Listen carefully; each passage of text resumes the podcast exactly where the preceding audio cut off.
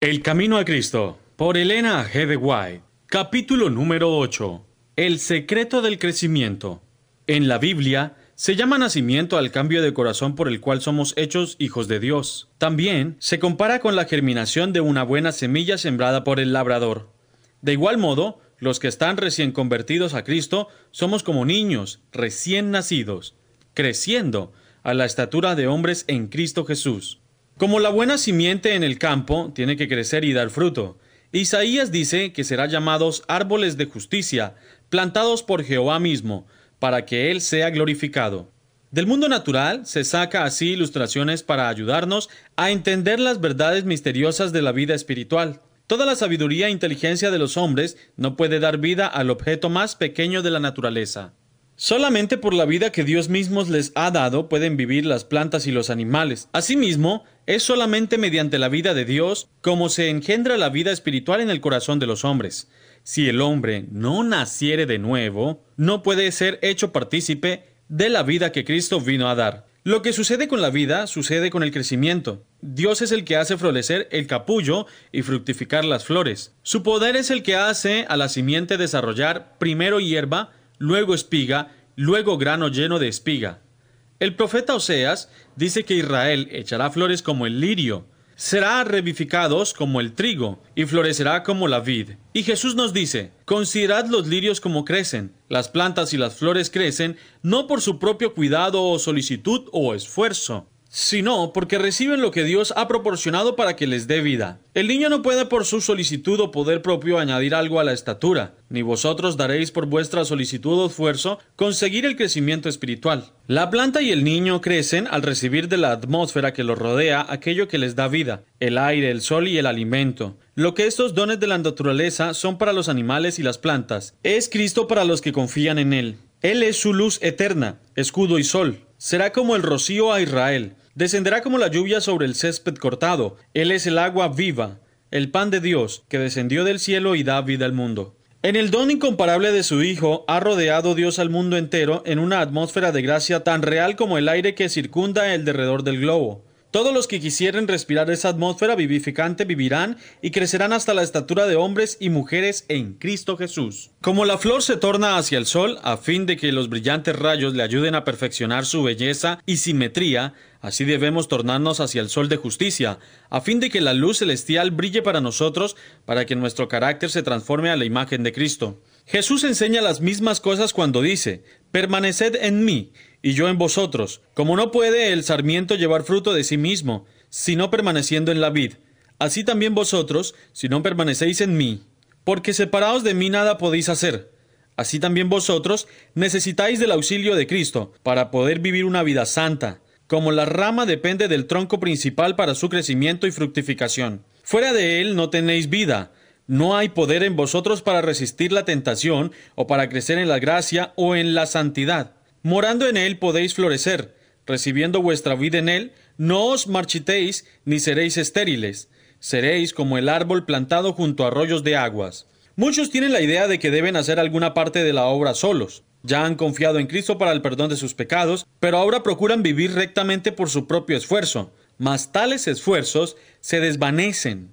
Jesús dice, porque separados de mí nada podéis hacer. Nuestro crecimiento en la gracia, nuestro gozo, nuestra utilidad, todo depende de nuestra unión con Cristo.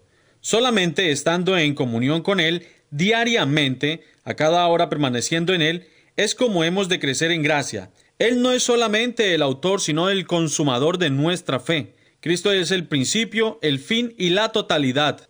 Estará con nosotros no solamente al principio y el fin de nuestra carrera, sino en cada paso del camino. David dice, A Jehová he puesto siempre delante de mí, porque estando en él a mi diestra no resbalaré.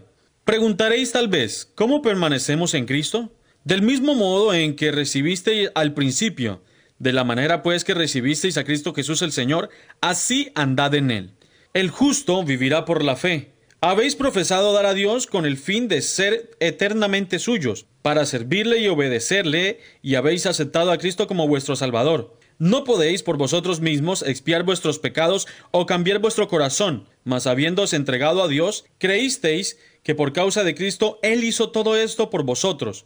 Por la fe llegasteis a ser de Cristo, y por la fe tenéis que creer en Él, dando y tomando a la vez. Tenéis que darle todo, el corazón, la voluntad, la vida, daros a Él para obedecer todos sus requerimientos, y debéis tomar todo. A Cristo la plenitud de toda bendición, para que habite en vuestro corazón y para que sea vuestra fuerza, vuestra justicia, vuestra eterna ayuda, a fin de que os dé poder para obedecerle. Conságrate a Dios todas las mañanas, Haz de esto tu primer trabajo. Sea tu oración.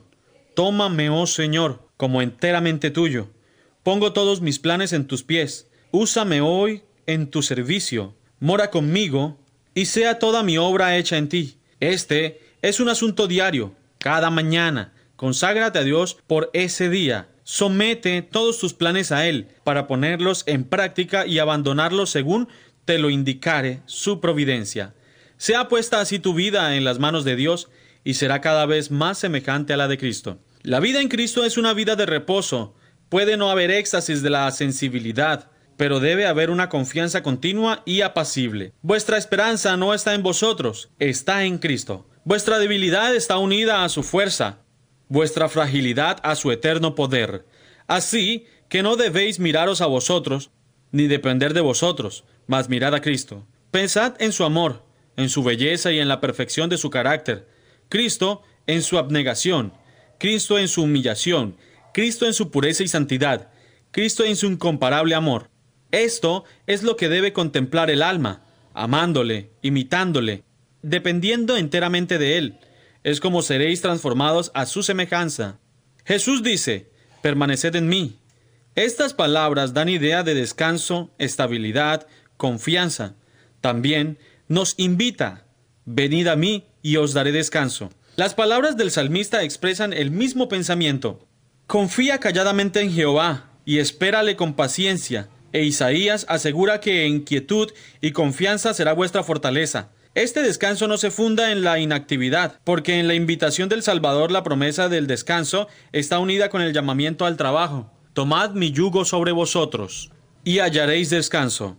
El corazón que más plenamente descansa en Cristo es el más ardiente y activo en el trabajo para Él. Cuando el hombre dedica muchos pensamientos a sí mismo, se aleja de Cristo, manantial de fortaleza y vida. Por eso Satanás se esfuerza constantemente por mantener la atención apartada del Salvador e impedir así la unión y comunión del alma con Cristo. Los placeres del mundo, los cuidados de la vida y sus perplejidades y tristezas, las faltas de otros y vuestras propias faltas e imperfecciones, hacia alguna de estas cosas o hacia todas ellas. Procura desviar la mente. No seáis engañados por sus maquinaciones. A muchos que son realmente concienzudos y que desean vivir para Dios, les hace también detenerse a menudo en sus faltas y debilidades. Y al separarlos así de Cristo, espera obtener la victoria. No debemos hacer de nuestro yo el centro de nuestros pensamientos, ni alimentar ansiedad ni temor acerca de si seremos salvos o no. Todo esto es lo que desvía el alma de la fuente de nuestra fortaleza. Encomendad vuestra alma al cuidado de Dios y confiad en Él. Hablad de Jesús y pensad en Él. Piérdase en Él vuestra personalidad. Desterrad toda deuda, desterrar toda duda. Disipad vuestros temores.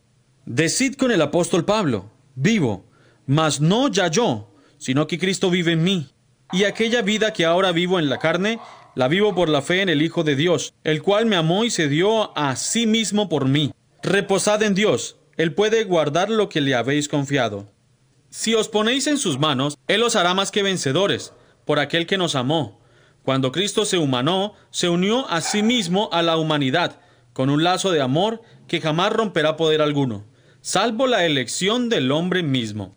Satanás constantemente nos presenta engaños para inducirnos a romper el lazo elegir separarnos de Cristo. Sobre esto necesitamos velar, luchar, orar, para que ninguna cosa que pueda inducirnos a elegir otro maestro, pues estamos siempre libres para hacer esto. Mas tengamos los ojos fijos en Cristo, y Él nos preservará. Confiando en Jesús, estamos seguros. Nada puede arrebatarnos de su mano. Mirándolo constantemente, somos transformados en la misma semejanza, de gloria en gloria, así como por el Espíritu del Señor.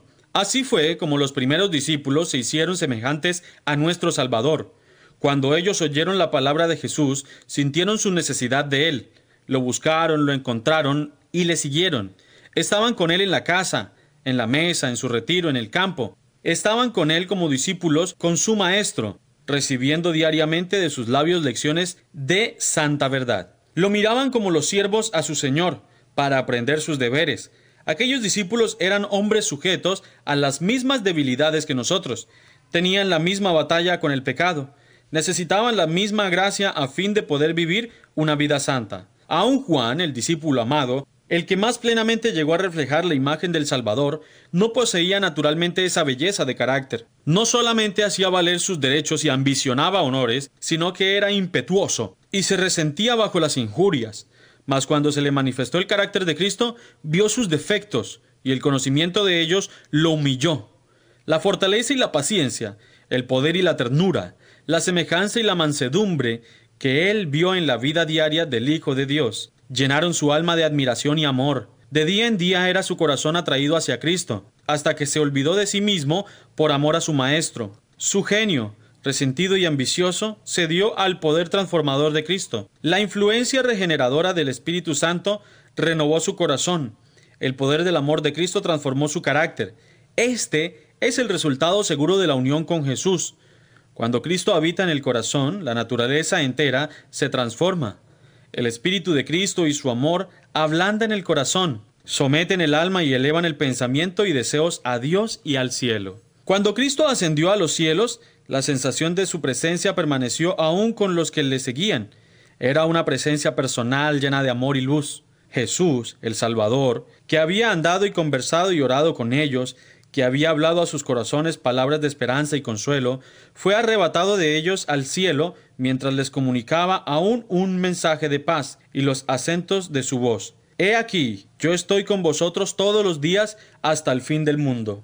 Llegaban todavía a ellos cuando una nube de los ángeles los recibió. Había ascendido al cielo en forma humana. Sabía que estaba delante del trono de Dios, como amigo y salvador suyo todavía, que su simpatía no había cambiado, que estaba aún identificado con la doliente humanidad, estaba presentando delante de Dios los méritos de su propia sangre, estaba transformándole sus manos y sus pies traspasados, como memoria del precio que había pagado por sus redimidos. Sabía que él había ascendido al cielo para prepararles lugar y que vendría otra vez para llevarlos consigo. Al congregarse después de su ascensión, estaban ansiosos de presentar sus peticiones al Padre en el nombre de Jesús. Con solemne temor, se postraron en oración, repitiendo las palabras, Todo cuanto pidieres al Padre en mi nombre, Él os dará. Hasta ahora no habéis pedido nada en mi nombre. Pedid y recibiréis, para que vuestro gozo sea completo. Extendieron más y más la mano de la fe, presentando aquel poderoso argumento. Cristo Jesús es el que murió, mas aún el que fue levantado de entre los muertos, el que está a la diestra de Dios, el que también intercede por nosotros. Y en el día de Pentecostés vino a ellos la presencia del Consolador, del cual Cristo había dicho, estará con vosotros. Y les había dicho más, os conviene que yo vaya, porque si no me fuere el Consolador no vendrá a vosotros, mas si me fuere, os lo enviaré.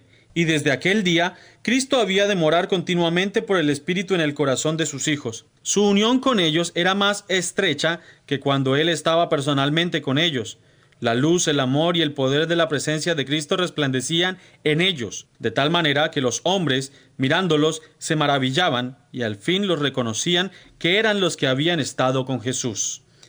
Todo lo que Cristo fue para sus primeros discípulos, desea hacerlo para sus hijos hoy, porque en su última oración, realizada con el pequeño grupo de discípulos que reunió a su alrededor, dijo, No ruego solamente por estos, sino por aquellos también que han de creer en mí por medio de la palabra de ellos. Jesús oró por nosotros y pidió que fuésemos uno con Él, así como Él es uno con el Padre.